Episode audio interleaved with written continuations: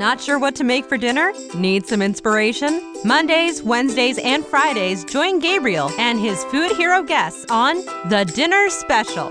And now, here's your host, Gabriel So.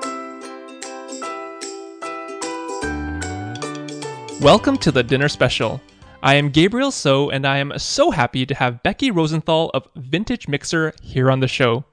On Vintage Mixer, Becky transports us back to her grandmother's era, when folks cooked with fresh, local, and seasonal ingredients, and meaningful meals were shared around the table with good company.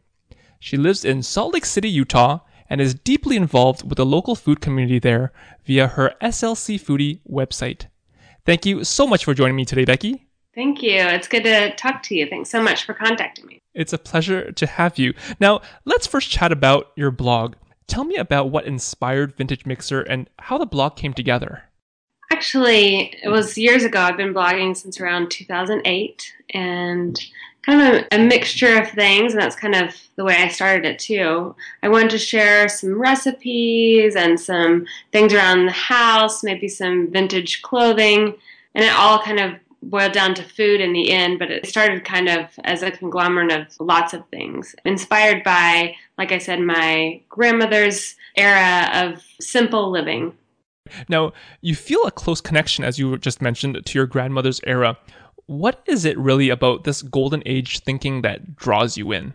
Just a simpler time of life. I think, you know, we're bogged down by all the technology and connecting with social media, which I love, but I think it also distracts us from relationships. And so I try to combine the two to have, you know, obviously I'm blogging and I'm online, but to put meaning back in that and to make it more relational like it was in that era.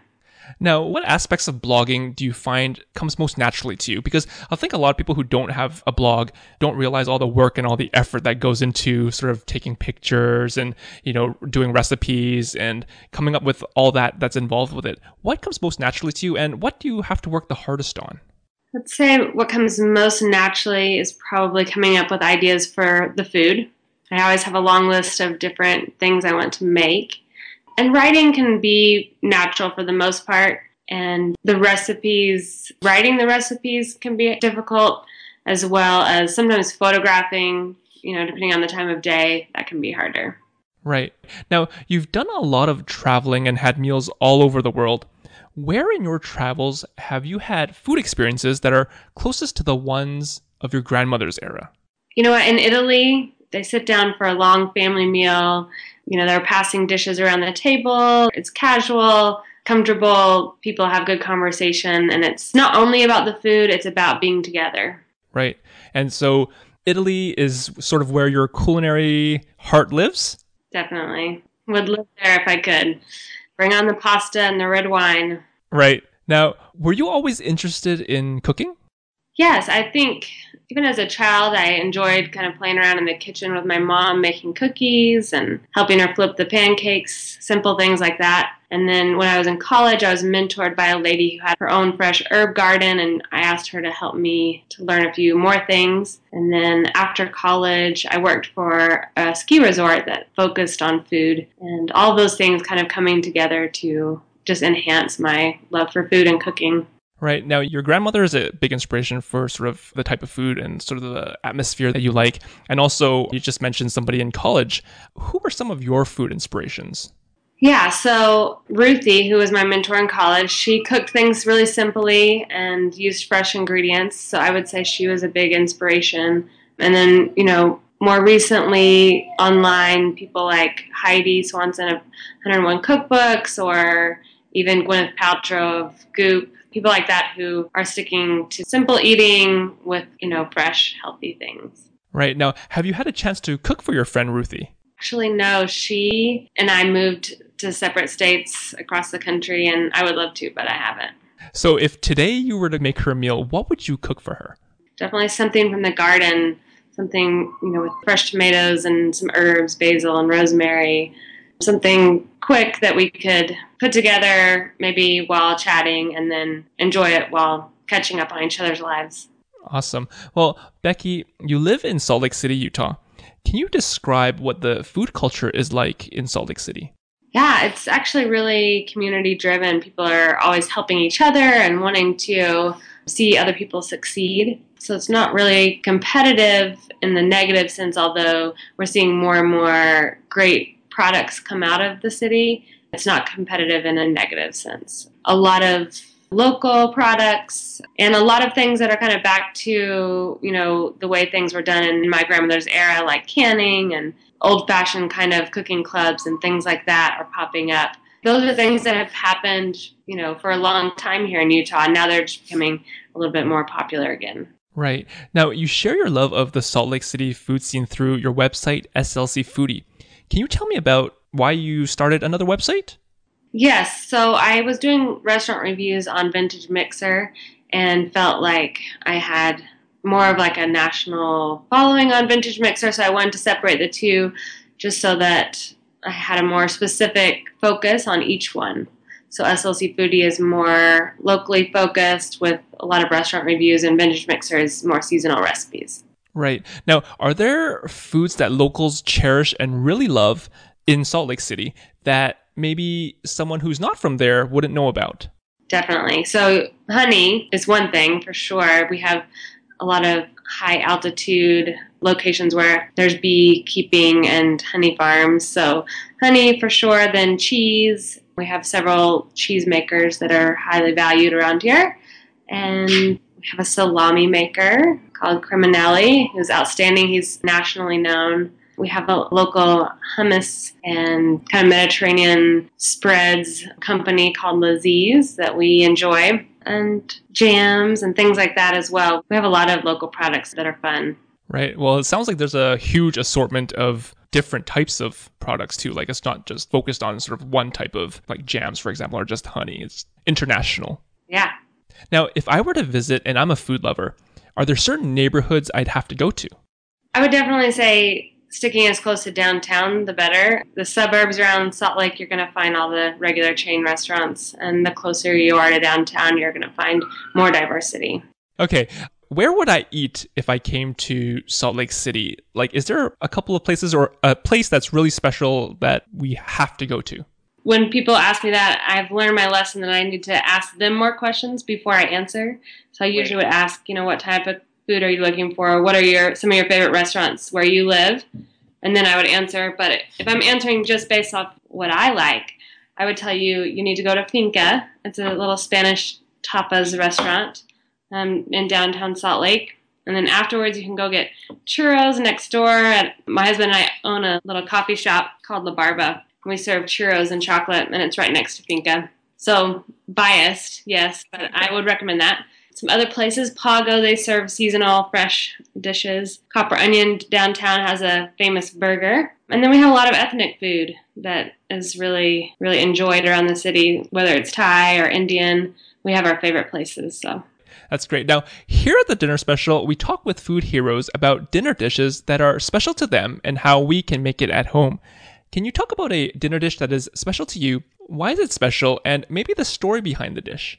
the dinner that came to mind is a pasta that I haven't put up on the blog yet. It's going to go up next week. And it, we usually make it with homemade spaghetti, and it's a homemade bolognese sauce. It's something that we had in Italy. And since then, I have a friend who has given me her family recipe for it, and it takes all day to make. It's not really hard, it's just kind of a slow process. And you add things, and it soaks up you add wine and it soaks up the wine. You add milk and it soaks up the milk. And what you end is this rich, dense, meaty sauce that's really uncomparable.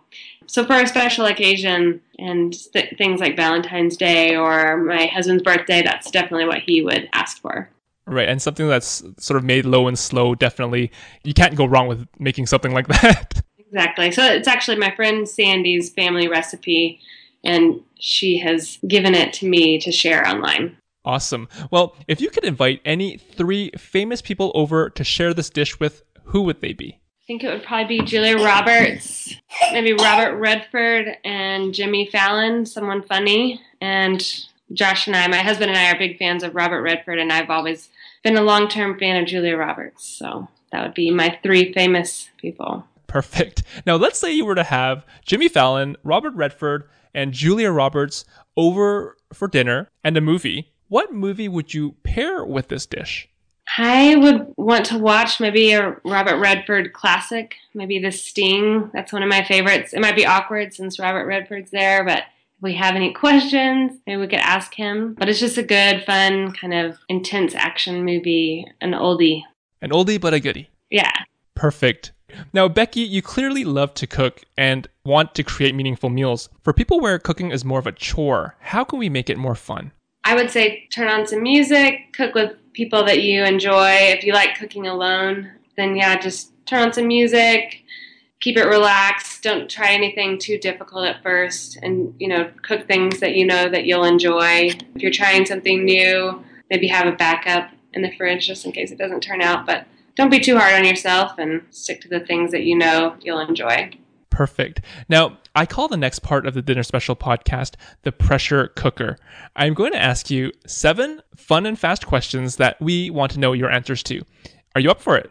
Sure. Okay. Number one Which food shows or cooking shows do you watch? I only watch one, and it's MasterChef. Perfect. Is kids or MasterChef MasterChef? I watch both. Okay, great. Number two What are some food blogs or websites we have to know about? Well, I have some friends here whose blogs I love, like Completely Delicious and Two Peas in Their Pod. Also, Foodie Crush and Mountain Mama Cooks. Then nationally, I love 101 Cookbooks and I love Sprouted Kitchen, Goop, blogs like that that kind of have a similar feel to mine. Great. Now, number three, who do you follow on Pinterest, Instagram, or Twitter that make you happy? Probably some of those same bloggers, ones who give me inspiration and who I feel like I can easily go home and make the same dishes that they're making. Great. And number four, what is something all home cooks should have in their pantry? A good supply of nuts, I would say. Nuts and dried fruit, peanut butter or almond butter, and honey. Of course, honey. Number five, name one ingredient you cannot live without. Maple syrup. Do you put that in some of your savory stuff as well, or just to sweeten it up a little bit? Yeah, sometimes I like will roast potatoes or squash with honey, but mainly for the sweet stuff. I would say that and like almond butter. Perfect. Number six, what are a few cookbooks that make your life better? I like Heidi Swanson's Supernatural Every Day, the Sprouted Kitchen cookbook that was given to me by a friend, Vegetable Literacy is a good one, Bountiful by a couple of popular bloggers. I like that one too. Those are some of my favorites. Perfect. Now, you mentioned earlier that music sort of helps lighten the mood and sort of makes cooking more fun. Number seven is what song or album just makes you want to cook? Well, I always listen to Pandora, so it's kind of mixes up the genres, but I might start with something like maybe John Mayer or something just easy to listen to where I know the words of the songs. Ryan Adams is an old classic. Loud Harp is a friend of ours who we enjoy his music. So maybe one of those. Great. Now, congratulations, Becky. You have officially survived the pressure cooker. Yeah. Becky, thank you so much for joining me here on the Dinner Special podcast. Now, you're all over social media with SLC Foodie. What's the best way for us to keep posted on what you're up to? Definitely following just the two blogs. Specifically, Vintage Mixer is the one I keep updated most. As a mother as well, I don't keep them both updated as much as I would hope. So yeah, Vintage Mixer, and then on Instagram, also Vintage Mixer. Great. Now, before I let you go, I have one final question. What's next? That's a good question, and it's one several people have asked me recently, and I have said nothing. Within the last year, we opened up two coffee shops and we wrote a book and published it. So this year, I'm hoping to embrace the simpler life that I talk about and to enjoy it and to enjoy our son. Perfect. Well, thank you again for being here on the Dinner Special podcast, Becky. I really do appreciate you taking the time. Thank you. It's good to see you and meet you. Thank you so much for listening. Head over to thedinnerspecial.com for recipes, highlights from every show, super blog articles, and all the wonderful ways to keep in touch on social media. Your culinary journey awaits, so let's get cooking.